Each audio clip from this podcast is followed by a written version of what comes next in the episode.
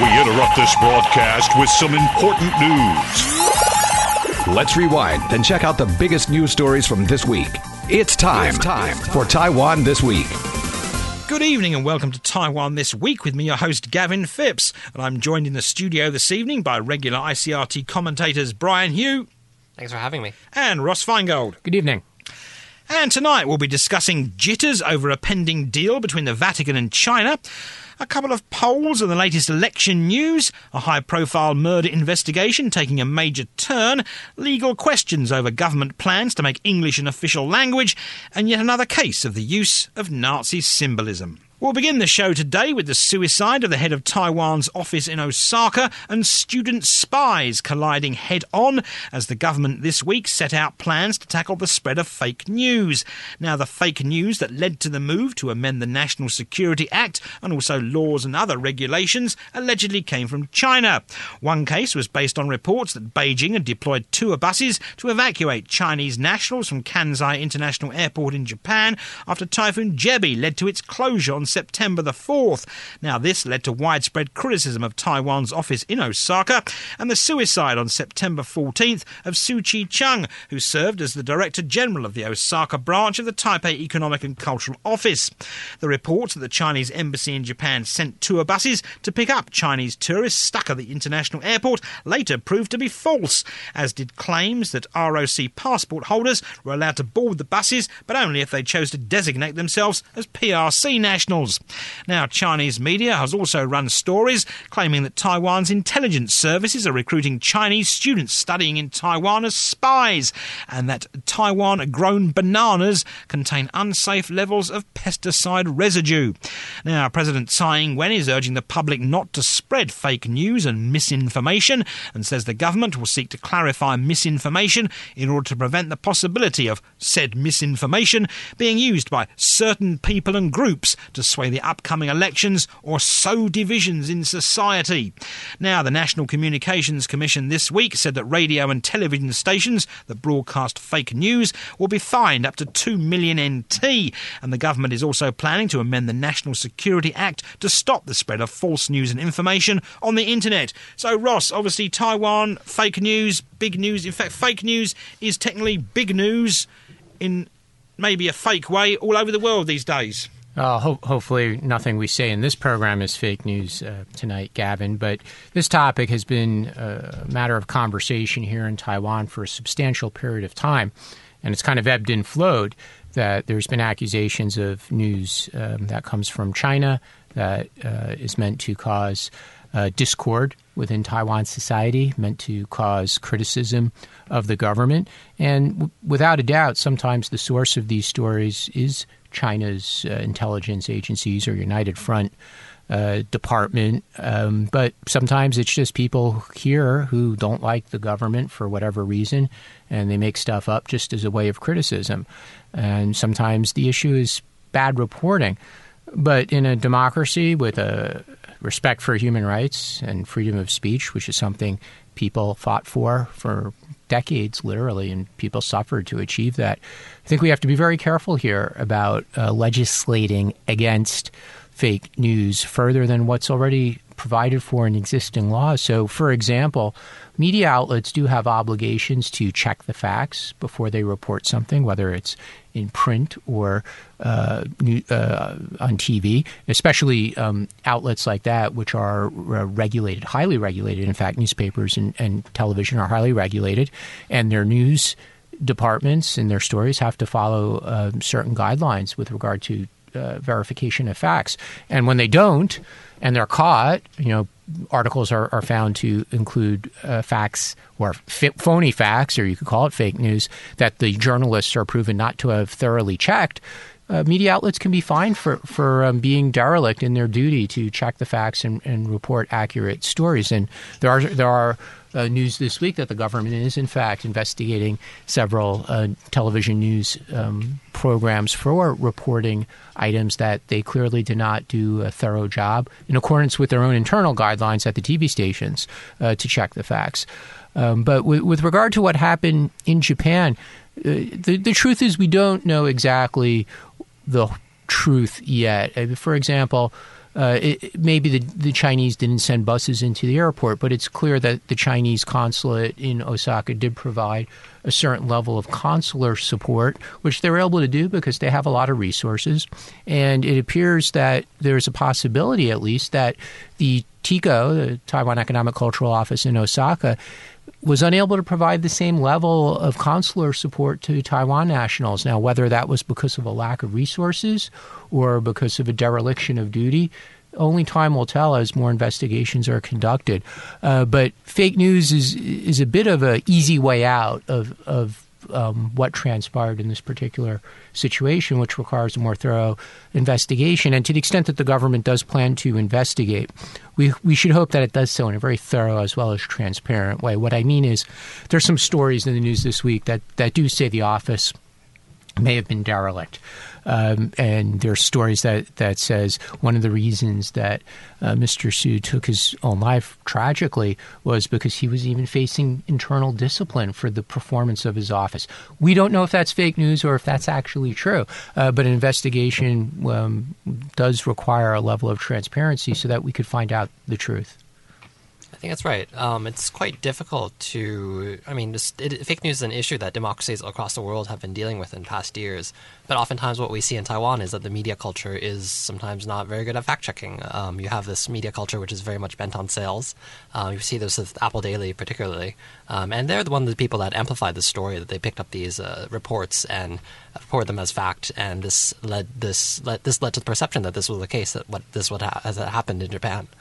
Um, there have been different efforts by uh, media groups, uh, media regulatory groups, uh, the Ministry of Defense, um, local governments, and um, the digital ministry, um, also civic groups such as g0v, to address the problem of fake news. However, in the past, these efforts have somewhat stalled or after a period of time because of criticism and concerns regarding how this could possibly infringe on free speech in Taiwan, which I think is something that Taiwanese society, a right that Taiwanese society defends highly.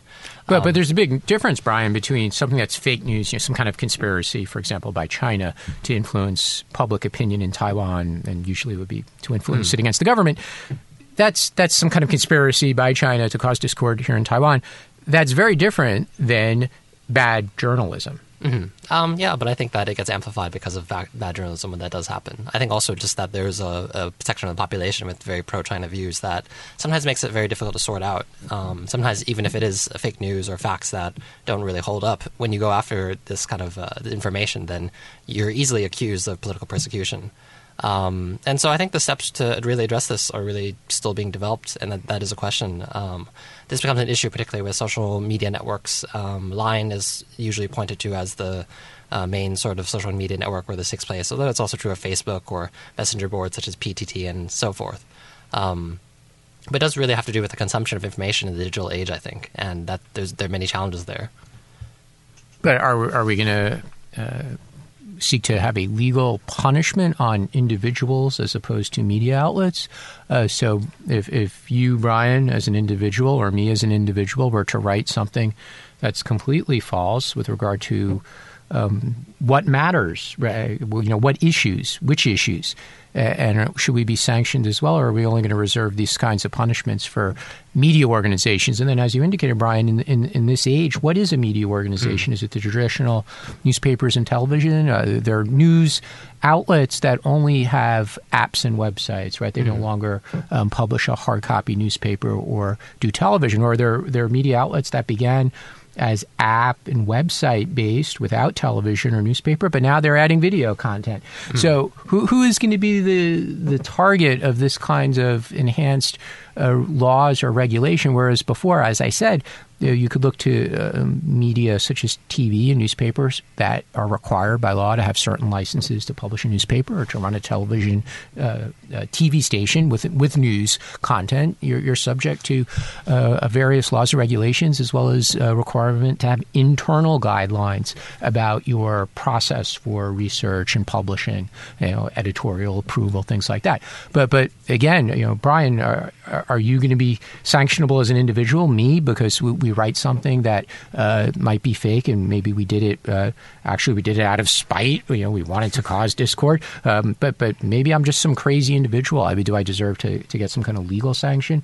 For, for that, uh, I think this is going to be very difficult for the government to struggle with as they try to expand the scope of existing law and regulation. This is often the case in Taiwan, where whatever kind of uh, commercial problem arises, uh, or sometimes a national security problem, instead of implementing more thoroughly the existing laws and regulations, and we're now going to add on more laws and regulations beyond the existing ones that apparently weren't even um, implemented thoroughly or utilized to address this situation. So again, I, I think there are existing laws and regulations to address this issue. I'd be very leery of adding more. Mm, yeah, I think that's an issue of the democratization of media that um, it is much easier for anyone to report on things. You have, for example, people, just regular people posting things on Facebook, and that's how a story becomes known when the thing that's randomly posted on Facebook, a video or a note or something like that, just gets circulated widely.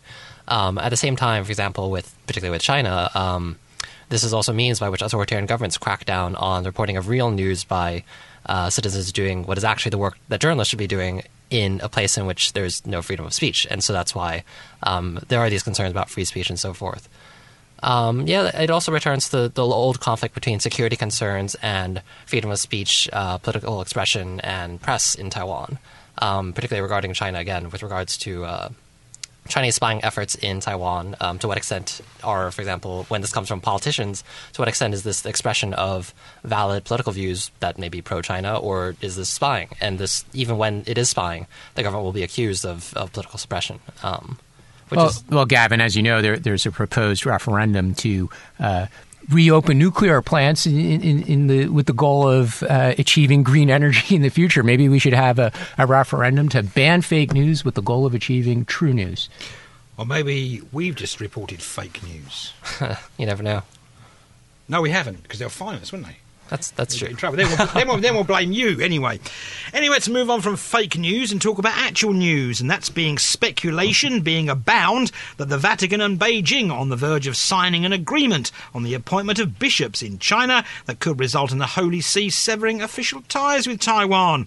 Now, the Ministry of Foreign Affairs says it's closely monitoring the deal, and it has been told that the agreement between Beijing and the Vatican will be based purely on religious affairs and not affect bilateral ties And Taiwan's ambassador to the Vatican, Matthew Lee, has also told the press that the agreement is aimed at dealing with Catholic religious affairs in China. And he has been told by several high ranking officials close to the Pope that the deal carries no political or diplomatic connotations. Lee says, though, he believes the Vatican wants to sign the agreement to give the Chinese people a chance to lead a normal life of faith, ease the oppression of Chinese Catholics, and to help promote religious freedom throughout China. Now, reports have said the agreement is scheduled to be signed before October. So, Brian, mm. what are you reading into this story? I think it's uh, it relates to Taiwan's loss of diplomatic allies, although the Vatican is, of course, it's it's religious in nature, and so it's not a typical diplomatic ally. Um, it's another one of the speculative uh, stories that comes up periodically. Is the Vatican going to do something, and how will that affect Taiwan? Um, and so this is another recurrence of it. It does seem to be that the Vatican is looking to make some kind of deal with China. The force, um, I mean, China's presence on the world stage is known to everybody, and so it is per- perhaps natural that the Vatican would try to come to some arrangement with China. Um, at the same time, this has, of course, led to contention within the Catholic Church itself. Um, you have, for example, high-profile cardinal, uh, you have high-profile members such as Joseph Chen in Hong Kong criticizing uh, Pope Francis's decision on this. Um, while the Taiwanese Catholic Church has not uh, high-ranking members have not overtly criticized the decision of the Vatican in the same level as uh, Joseph Chen has. That might happen in the future if the Vatican does decide to make a big uh, a deal with China. Um, the question, the big question, is is the question of the so-called underground Catholic Church in China and these uh, unre- bishops that are appointed by the Chinese government that are unrecognized by the Vatican.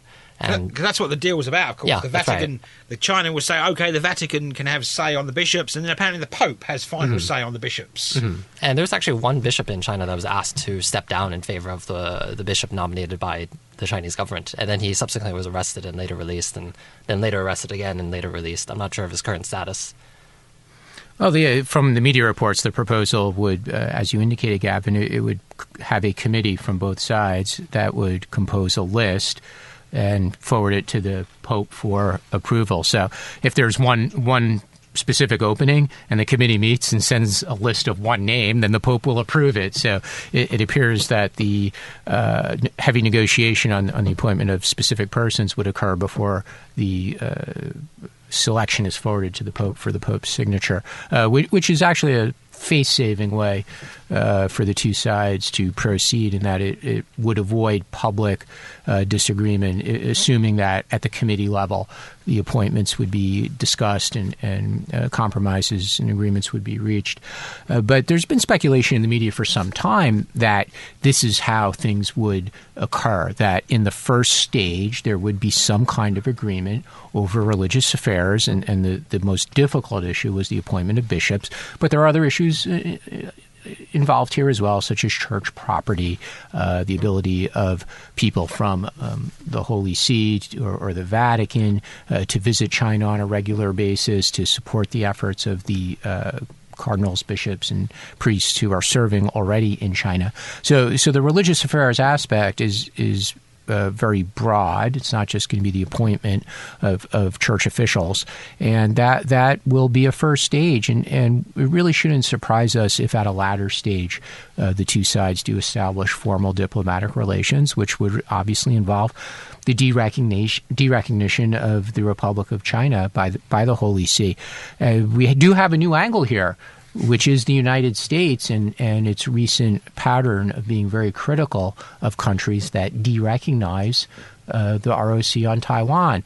And it what would, be, what would it do then? It would, that that is an excellent question. Donald Trump would excommunicate the Pope. We, that actually we, probably quite interesting. We, we, we don't know because the previous cases have involved uh, countries, and as you said, Gavin, the Holy See is is distinguished in so many different ways from uh, a country, um, although it does have diplomatic relations in addition to the religious affairs relationships uh, with its believers in those countries. It does have government to government diplomatic relations. Uh, so, what kind of sanction or punishment would the United States withdraw its ambassador or recall its ambassador, who happens to be the wife of um, Newt Gingrich, a very outspoken and enthusiastic supporter of President Trump? Um, and at times in the past, Newt Gingrich has been a very outspoken and enthusiastic supporter of Taiwan as well, uh, both when he was in Congress and he was the Speaker of the House of Representatives, and subsequently in, in his career as a commentator. Uh, so we, we don't know what kind of action the United States would take in response, um, and w- would it downgrade relations with the Holy See and, and potentially anger many Catholics in the United States? Uh, we don't know. That'd be that'd be quite interesting. Um, yeah, that definitely does add a new wrinkle to this, and I, I suppose we'll just have to see when it, when if something does happen. Um, I do think uh, Catholics in Taiwan are watching. Uh, the vice president is a Catholic, um, and particularly I think there's awareness of what is going on in China still with de- uh, demolition of churches in Zhejiang, for example. However, I'm, I, I, also just do wonder about the state of Catholics across the world, how aware they are of this, and it'll also be interesting if there are further reactions. Um, you know, a lot of attention is going to reactions within uh, the Catholic Church from high-ranking church members, but from everyday members or regular, you know, church uh, believers. If there will be reactions in the future that, on a, a widespread scale, that remains to be seen. The the question that um, religious leaders, not just in the Catholic faith but other religions, struggle with here is do you, do you do a deal? Do you reach an agreement with, with a government whose views uh, towards religious freedom are generally antithetical to those who do support religious freedom, and, and that environment has been uh, getting increasingly worse in China. Um, or, or, on the other hand, do you reach a deal so that the church can uh, carry out its activities more directly with its believers? So, do you say no deal with a, with a government that treats uh, religious freedom this way, or a deal in the interest of having more interaction and providing more support to believers? But for believers in Taiwan, for a Catholic Church, um, believers here in Taiwan. What remains to be seen as well is do they object because of the potential loss of diplomatic relations, or are they going to object because it's a deal with a government that's perceived uh, and generally uh, we we believe does not respect religious freedom, or do believers in Taiwan uh, support this deal in the interest of the church being able to provide sufficient support to current or future believers in China. I, I think as of now, we haven't seen uh, the church in Taiwan or the church members in Taiwan take a strong public view either way and, and, and make clear what their position on this is. Because if they do support the deal at this stage, again, it's kind of de facto supporting the eventual loss of recognition with Taiwan. But do believers in Taiwan prioritize allowing the church to, to do church business, which is to support believers all over the world, including in China, or do they prioritize the importance of diplomatic relations? And we don't know yet because the believers, broadly speaking, haven't taken a clear position here in Taiwan. Yeah, and so I think just in the future, this will definitely be being thrown into a sharper relief. Um, I don't think China. I think China. Um, it's a question if their religious policy towards the Catholic Church will change in the future as well. I mean, currently we see what's going on in Xinjiang with persecution of Islam. Um, you see the suppression of Tibetan Buddhism, and also similar to what they did with the Catholic Church, just the installation of their own religious leaders. Um, there's even possibly after Dalai Lama passes away that they will try to install their own Dalai Lama. Um, and so these dynamics have been long existing, but I think that sometimes there is, is even a surprising lack of discussion of the religious angle in, in Taiwan. Um, you often see these issues framed in terms of sovereignty with regards to Xinjiang or Tibet or places like that. Um, and while there are a lot of Han Chinese that are Christian, um, whether in China or as part of the diaspora or in Taiwan or Hong Kong or wherever, um, just uh, in Taiwan, I think this this has become thought of primarily in diplomatic terms. And so, for a question of uh, of what stance an official religious institution um, such as the Catholic Church uh, with the Vatican takes towards China, that's that's a question. Right, and we'll move on from religion to polling, and that being a couple of polls were released this week that appear to be pointing to a possible heavy DPP loss in November's local elections. Now, a poll by the Taiwan Competitiveness Forum showed that public support for the DPP is at an all time low of 19.8%, while a poll by the Taiwanese Public Opinion Foundation found that President Tsai Ing wen's approval rating has dropped to 31.2%. Now, the poor performances are being attributed attributed to the government's handling of the economy, worsening air quality, recent flooding, and El Salvador severing ties with Taiwan. At a more local level, well, we had two polls this week concerning the Taipei city election, the first of which was TVBS, which their poll basically showed that incumbent Mayor Ko Wen-je remains favourite to win with a support rating of 37%. The KMT's Taipei mayoral candidate Ding Shou-zhong had a 32% support rating, while the DPP's Pasuya Yao was in third place with an 11% support rating according to the TVBS poll. Now, another poll by the United Daily News gave Ko Wen-je a 37% support support rating, Ding Shou-zhong a 29% support rating, and Pasuya Yao an 8% support rating. Now, talking about Pasuya Yao, he went out this week. He went to Kaohsiung this week and he met with former President Chen Shui-bian. And apparently, he asked Chen to serve as his supreme advisor for his election campaign. Yao also said that he's asked Chen to serve as an advisor to his administration should he win the Taipei election. There we go. Political suicide or maybe a canny move, we don't know yet. Also, in election related news this week, the KMT's new Taipei City mayoral candidate, Hou Yu-ih. Well, he's coming under fire for apparently using fake material in a campaign film that opposes the reopening of the Shenao power plant. Now, this has got Taipower's back up, and it lodged a formal protest with Hou's campaign team against the film that included footage of thick black smoke billowing from random power plants and smokestacks. Now, Taipower says none of the footage is in fact from Taiwan, and reports have said that Hou Yu-ih's campaign team used footage of at least one heavy polluting Russian power plant in the advert. So let's start with the polls there, Brian. The national polls talking about DPP support plummeting and plummeting support for Tsai Ing-wen. Hmm. Um, I think the polls in Taiwan tend to be slanted politically one way or the other, and oftentimes they're just very much caught up in the media and this uh, narrative regarding different political parties. So it's hard to say, but I do think there is widespread dissatisfaction with the Tsai administration. At the same time, I think that that might actually still means the DPP will just get voted in because there's no other option. Um, I think that you observed that in the past with past administrations, whether DPP or KMT, and I think this will also be the case. Um, although it is, of course, in the interest of the KMT to make it appear as though the Tsai administration is coming under fire regarding so many issues, which it is. But it's it's also hard to say will this actually will this actually be, be beneficial to, let's say, pan blue political actors, even if the pan green camp is not also looking that good right now?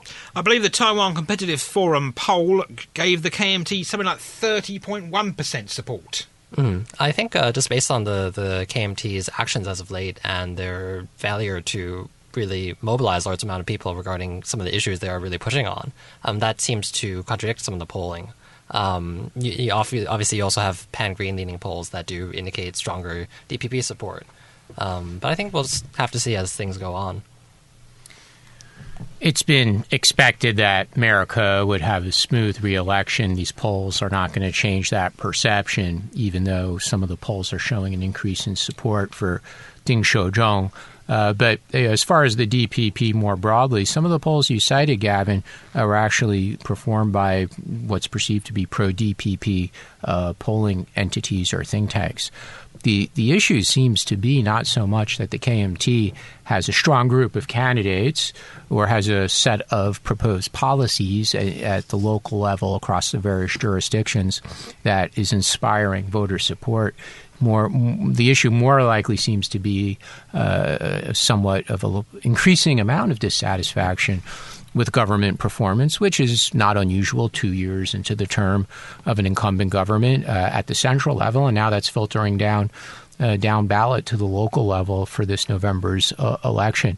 Uh, so it's very much in the hands of the DPP. If, if uh, one believes that the KMT is offering uh, only relatively weak candidates from relatively weak policy proposals, then the DPP should have an easy path to victory, and it's up to them to explain to voters why their policies are working. Um, yeah, I think that's right. Um, because perhaps voters might switch to the KMT just to give the KMT another shot if they view the DPP as doing really badly right now. However, um, the KMT doesn't look so strong right now. Um, Ding Shou-zhong does seem to be a stronger candidate uh, compared to Pasuya Yao. Um, I think Pasuya Yao appointing uh, Chen Shui-bian as his uh, campaign advisor is really a sign of desperation, um, appeal to the deep greens in order to shore up his vote. Political suicide, I would have called it. But then here you go. I thought I thought the term was you know kind of extra exalted, high spiritual advisor. Uh, yes, some kind of odd and wordy uh, title that, that they What's gave interesting him. that came out of that, of course, is whether Chen is actually allowed to even accept such a Hmm. position because he's on medical parole, of course. Well, I, th- this issue has been It's also controversial within the Pan Green camp. But like, this issue has, has been um, discussed, uh, adjudicated by the authorities repeatedly every time Chen Shui-bian uh, appears at some kind of public event uh, or makes public remarks, which are clearly inconsistent with the uh, terms of the medical parole, and, and the authorities say, oh, well, you know, sort of, kind of, he really shouldn't do that, and we'll talk to him and issue a warning. And, and then he does it again. Uh, it, it, really does violate the spirit, if not the specific terms, uh, of the medical parole. Uh, whether or not he'll help uh, Pasuya Yao in Taipei, uh, probably not, uh, even though we should remember that Chen Shui-bian was elected mayor of Taipei, mm. but that was way back in 1994, and he did lose his reelection campaign in 1998. Uh, so whether this is going to inspire voters to show up who are going to stay home or to switch their vote from uh, Ko Wen-je to Pa uh, unlikely. Um, small chance it might increase Pa vote, but he, he's he's so far behind Mayor Ko right now that it's unlikely to have any substantial effect on, on the outcome. Mm. And Brian, what about Hou Yu-ih? Obviously, we are talking about fake news earlier, and apparently he released a campaign video full of um, well faked footage. Mm. Um, yeah, I think that is the case. Um, although with campaign ads in Taiwan, one often just does see images lifted from anywhere to exaggerate a political message. Um, and the KMT is accused, particularly with regards to the environmental um, issues currently regarding coal power or nuclear power, of really exaggerating um, in, in, order to try to build their credentials. Um, they're really sticking to this um, platform of um, being against coal power but for nuclear power. And yeah, I just think with a lot of environmental issues, sometimes it does serve your purposes to distort the facts. And politi- uh, power issues of power in Taiwan tend to be very political because of environmental pollution, also the long-standing debate on nuclear energy and so forth. Um, so it doesn't really surprise me. Um, I mean, do you think this will be noticed by the voters, or really people will look at it and go, "Oh, there's that funny video," and it'll be forgotten the next day? I think people will forget about it mostly. Just an image that passes by. Um, the power companies themselves might take issue with it. They're however. very angry. Tide Yeah. Power is very angry. That's right. I mean, Well, of course, Tide Thai Power is a- angry, Gavin. It's it's a it's a, uh political organization because its leadership is appointed by the incumbent government. Uh, who's ever uh, in the presidential office gets to appoint the leadership of state-owned companies like Taipower. So, of course, uh, any type of criticism uh, of Taipower by a, a KMT politician will be met with uh, a vibrant response from the government or, or directly by Taipower. If we want to give Hou Yu-ih some benefit of the doubt, however limited, Gavin, I see you're, you're making a, face at that suggestion. Uh, he is running to be mayor of a municipality uh, where he's going to live and work and uh, serve the voters. So one would hope that his intentions are not to worsen the environment in, in Tai- New Taipei City and that he wants to take steps to improve the environment and make it a better uh, place for the, the millions of people who live and or work there. So we should probably give him the, you know, some limited benefit of the doubt uh, when it comes to his environmental policy. But whether it's a policy that actually leads to improved air quality or to something that's sustainable, uh, we have to see whether or not the nuclear plants actually get a longer life uh, and or the possibility, which does seem remote, that the fourth nuclear power plant uh, will proceed. And, and part of this is also tied up with the referendum plan. And if Hou Yu-ih does win the election, um, and some polls do put him ahead, I think we should expect uh, some pretty heated battles between uh, New, New Taipei's government and the central government as to what kind of power plants should be operating in New Taipei. I believe Hou Yu-ih has about a 40.1% support rating at the moment, and I think Su Tseng-chang 29.8 or something, Brian? Mm, yeah, that's right. Although it's a question if uh, Su Cheng can catch up. Um, some do suggest that he might be able to do so, and that um, some voters see him as more reliable and more experienced than Hou. Right, now we shall leave the politics and talk about crime. That being an investigation into the murder and dismemberment of a Canadian national in New Taipei in late August. Well, it took a major turn this week with the repatriation from Manila of an Israeli and American national wanted in connection with the killing.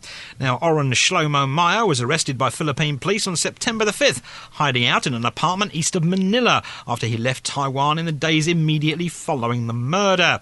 Now, officials say that his swift repatriation was due to coordination among authorities in the United States, the Philippines, and here in Taiwan. Now, speculation about the murder has been tabloid fodder since the dismembered body of the victim was discovered under the Zhongzheng Bridge in the Yonghe district on August the 22nd. Now, the fodder has contained allegations and innuendo concerning the sale of marijuana, a police informant, a marijuana farm, and drug dealing rivalries, to name but a few of the allegations that nobody really knows which are true or not. Now, the new Taipei District Prosecutor's Office and the police have released very few details about the investigation, although Ross, I'm sure, is going to argue that maybe they've released a bit more than we know. Now, of course, another US national was arrested by police in Taipei in connection with a case on August the 25th, and he remains in custody, while a Taiwanese Canadian, questioned by police about the case, has been released on bail. So, Ross. A lot of uh, news about the facts of the two cases is appearing in the media. Uh, uh, at least for the uh, murder case in Taiwan, it appears that a certain amount of news is being leaked by the prosecutors and the police, which is unfortunate because these things should be kept confidential, if for no other reason that it, it ensures a more thorough and accurate investigation. Uh, the the facts of the case, um, you know, we'll we'll find out as as the investigations proceed and the case moves to a court trial. Uh, it's unfortunate that within a short period of time, we now have this second piece of news involving a foreigner and uh, entering, exiting Taiwan uh, that involves very serious crimes, whether it incurred, uh, whether the crime occurred in, in Taiwan in the case of the murder, or occurred in the United States in, in the case of um, the more recent uh, news about the the American who offered to share the blueprints for 3D guns, and now he's also accused of involvement with, with um, a sexual crime with an underage uh, uh, victim. Uh, so uh, just just a almost unfortunate coincidence, um, and it puts Taiwan in, in the international media for bad reasons. Brian, of course, you wrote an article about tabloid fodder from this murder investigation. Um, that's right. I think it's been unfortunate that this has reflected, this is refracted in a certain way in Taiwan's media practices, uh, which are very tabloid heavy, whether it's based from something like the Apple Daily or even the Liberty Times, which is uh, Taiwan's most widely circulated newspaper. And then with English language coverage, this uh, is reflected, um, just this media culture. Um, also, particularly actions of Taiwan News, which has sometimes just reposted or translated really uh, Apple Daily articles on this, has stirred up a lot of panic. Um, and so it's unfortunate because I think um, it does actually it does actually uh, affect the process of justice um, that prosecutors have to deal with the uh, panic or all the media inquiries and so forth, and that might be why if that that, that might be why possibly they are leaking details to the press um, just to avoid criticism, and. I think the, the, the principle of innocent before proven guilty should generally apply, but that is usually not how the media works. Um, and that has lot, led to a lot of these accusations, particularly regarding the victim, um, who suffered a painful and tragic death. Um, and so, with regards to the uh, this suspect fleeing to the Philippines and then being extradited back to Taiwan, this has become sort of a drama, almost like a television drama that he was hiding out there and so forth. But that's probably not how the case should be reported. And um, I think a lot of the media behavior in this case has been highly irresponsible.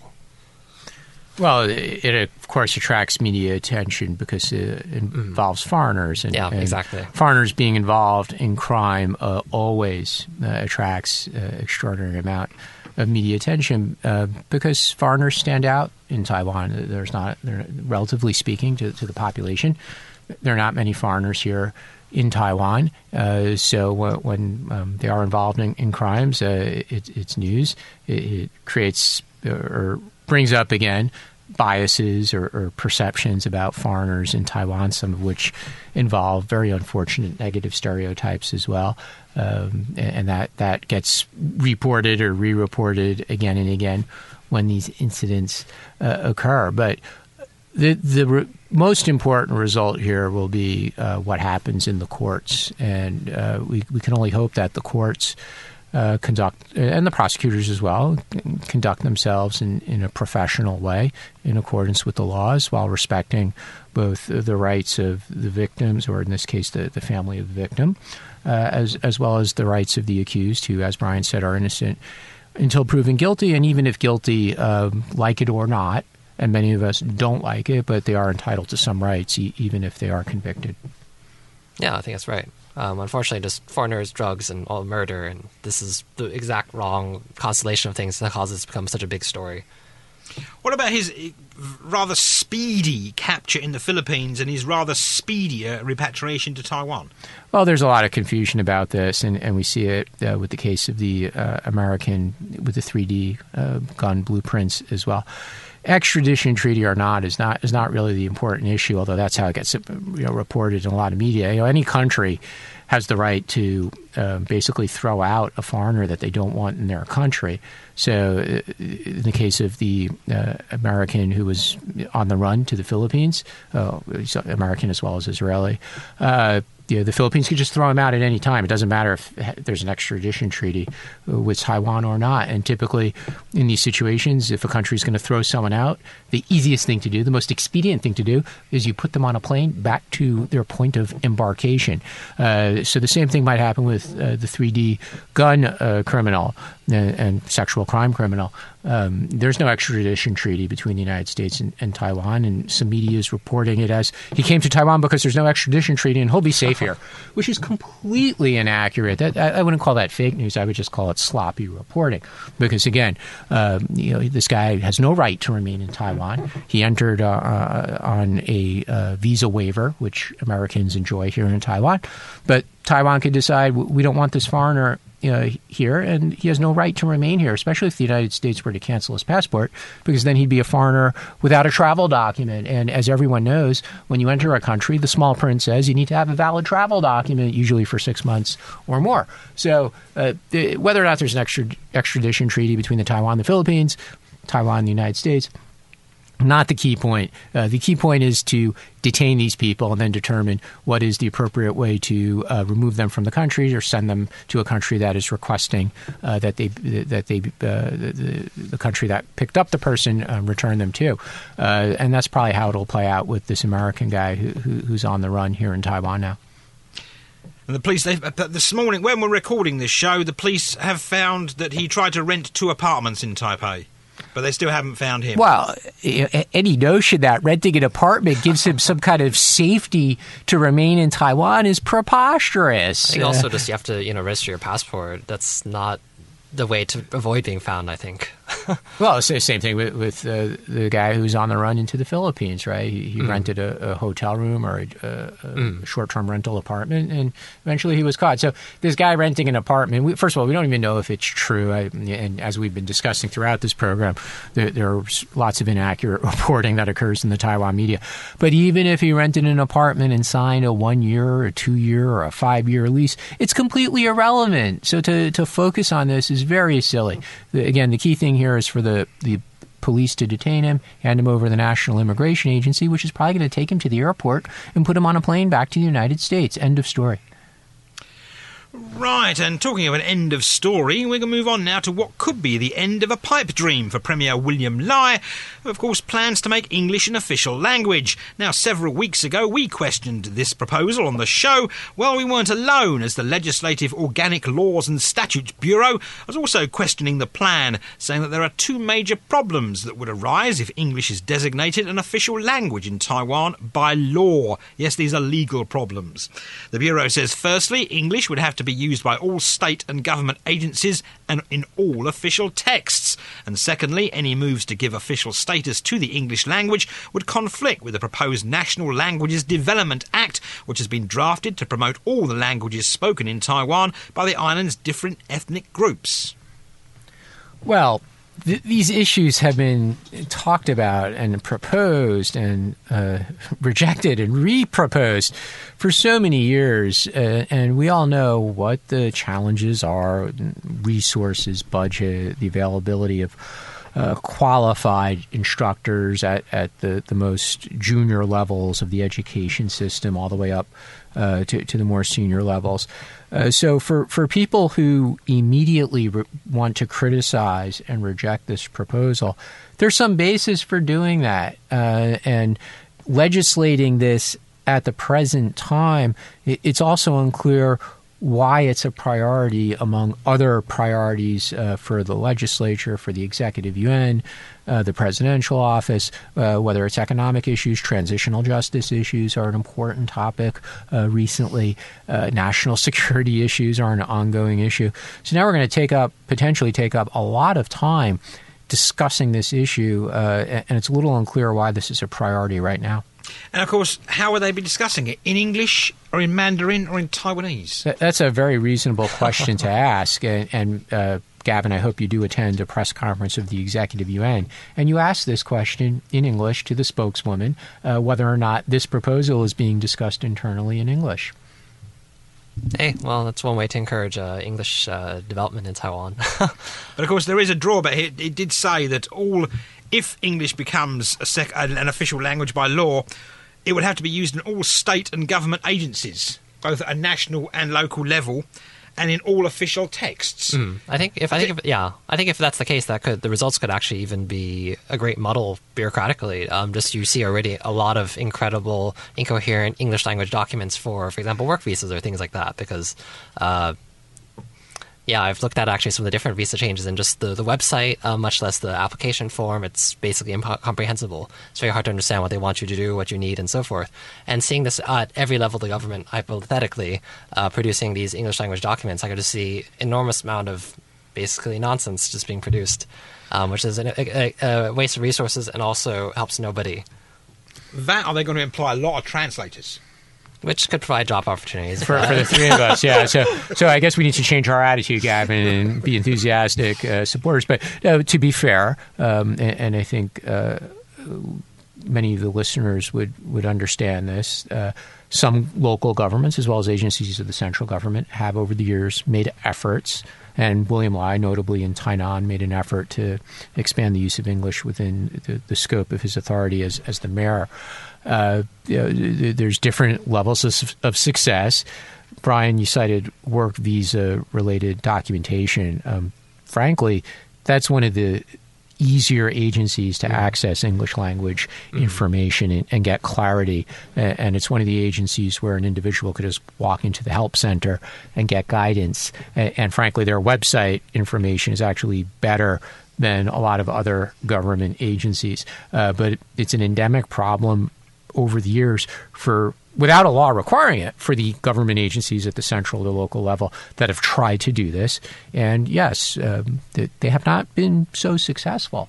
So it would take an extraordinary amount of money um, for translators or for review. I mean, that's one of the other issues uh, that, again, I'm sure many listeners uh, have come across, uh, especially you know, far, far, uh, listeners in the foreign community, that um, when people who speak English as a second language produce something in English and then they ask for feedback from a native speaker, uh, sometimes the feedback is not accepted. And w- would government agencies be willing to accept feedback from professionals? You know, Brian, you're, you're a professional writer. Uh, you, you, you, operate a commentary website. Uh, Gavin, you're, you're a professional journalist. I'm a lawyer.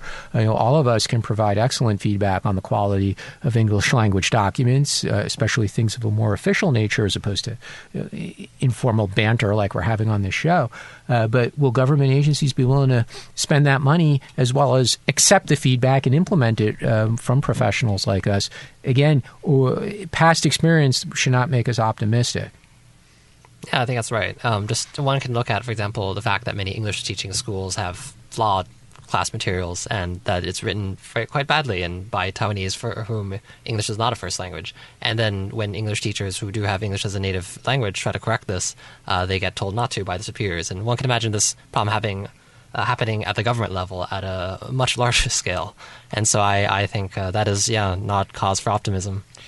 No, anyway, before we go today, yet another case of the use of Nazi symbolism made the news this week after the Taipei Jewish Center and Germany's de facto embassy called on a hair salon on, in Hsinchu to remove a sign that resembled, well, a swastika resembled, it looked like a swastika. There's more succinct, it looked like a swastika. Now, the complaint came days after photographs of the hair salon's signs went viral. Now, the signs hanging outside of the aptly named Berlin Hair Salon featured razors arranged in the shape of, well, said swastikas. Now, the owner of the store denied charges of running a Nazi themed establishment, but he was forced to remove photographs of the signs from his Facebook page after a public backlash. Now, the owner earlier this week said that he doesn't have enough money to remove the actual signs at the moment in front of his business, but he now has taken a rather large black marker pen to them and covered the offending swastika bits up. Now, Interestingly enough, he's also been quoted by local media as stang- saying, rather, that the store had been threatened and people had been both urinating and defecating outside of it. So, Ross, the Taipei Jewish. There you go. Your, it was your statement that made him get rid of this. Yes, uh, uh, I am the chairman of the Taipei Jewish Center, and we did issue a statement condemning uh, the use of Nazi symbolism, specifically in this case a swastika, uh, for commercial advertising purposes. And we frequently, uh, as a rule, we criticize this. We, we do issue a statement when it does happen. And unfortunately, it happens all too often. And it, it happens with commercial advertising, it happens in uh, the politics where one side of the political debate in Taiwan or the other either uses such imagery or they accuse the other side of acting like Hitler. Um, we've seen it obviously in the educational system with the famous incident in Hsinchu in December 2016. Uh, coincidentally, this hair salon incident also occurred in Hsinchu, so. Uh, bad coincidence, but it's peculiar that these two incidents both happened in Hsinchu. uh, we've seen it uh, again in the educational system, even um, in, in school songs uh, at the university level. The, the Ministry of National Defense, uh, one of their educational uh, institutions, uh, was involved in an incident that where, where, students made use of something from the Nazis. So it's a lot of sadness, frankly, for, for Taiwan's Jewish community when this happens, and it, and the, the, fact that it's a recurring problem. And, and uh, to, to, compound the sadness, you know, the, this incident with the hair salon came in what is the holiest week of the year for the Jewish faith, because it was right in between our, our Jewish New Year and uh, a very important holiday called the Day of Atonement, which was uh, in the middle of this past week.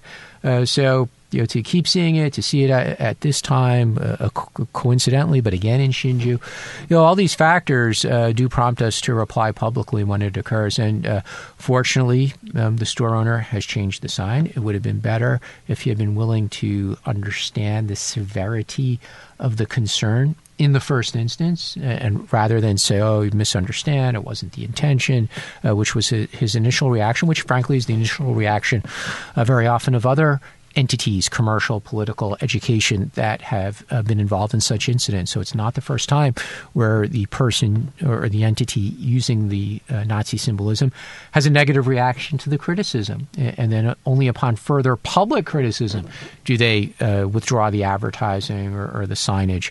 Uh, so uh, all these factors, again, that just sort of compound the sadness that we feel. Uh, of, of, course, we don't condone uh, threats or, or uh, defecating or urinating. We, of course, we don't we don't condone that. We don't condone any type of uh, self help. You know, where, where people who are angry go there as individuals. Obviously, the proprietor of the hair salon has faced an enormous amount of media inquiries and journalists going to his his place of business.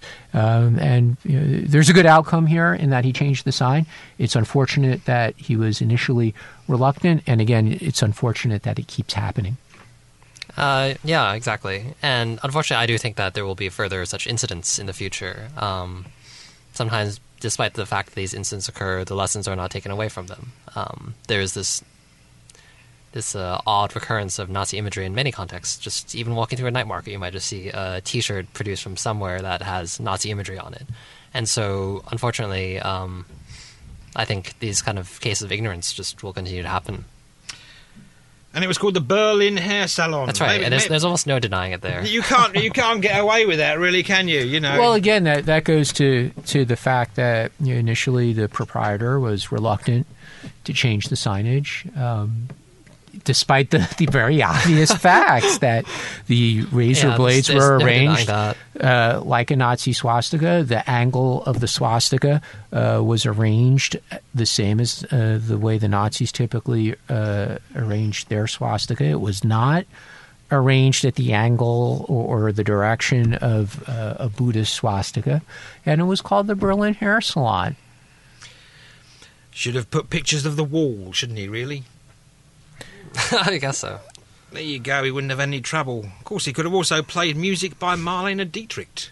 There, there, are certainly better ways to uh, advertise one's product than to use such imagery. And, and, and you know, kidding aside, in all seriousness, every time this happens, uh, because I'm a foreigner who lives in Taiwan, because I am a, I have a leadership role in the Jewish community, and because this gets into the international news, I'm often asked by by other foreigners, both here in Taiwan or outside Taiwan, well, how would people in Taiwan or, or, or other parts of Asia where these incidents sometimes occur feel if uh, a proprietor in the United States used uh, symbolism of imperial Japan, which created ter- which uh, engaged in terrible atrocities uh, across Asia, um, if a proprietor of a business establishment used symbolism of Imperial Japan in store signage or advertising or some cartoon image of Tojo or, or Emperor Hirohito in a way that alludes to the imperial era, uh, how would people in this part of the world feel? And I say, well, of course they'd be upset. So then the question I'm asked is, well, then why are they using symbolism uh, from from Nazi Germany? Uh, don't they understand uh, that this upsets people uh, around the world? And, and keep in mind, very important part of this discussion is this is not just upsetting to the Jewish people and that's why the German office uh, immediately issues a statement, or when this occurs in other parts of Asia, uh, German embassy as immediately will issue a statement. Uh, all freedom loving loving people should be offended when this occurs anywhere in the world. Uh, so it's not just an issue for the Jewish community, and that's why it gets into the international media. And unfortunately, at least for Taiwan, when this gets into the international media, um, as these incidents uh, usually do. Um, It's, it just makes for a bad image of Taiwan. And, and these will get into the international media if for no other reason than it keeps happening.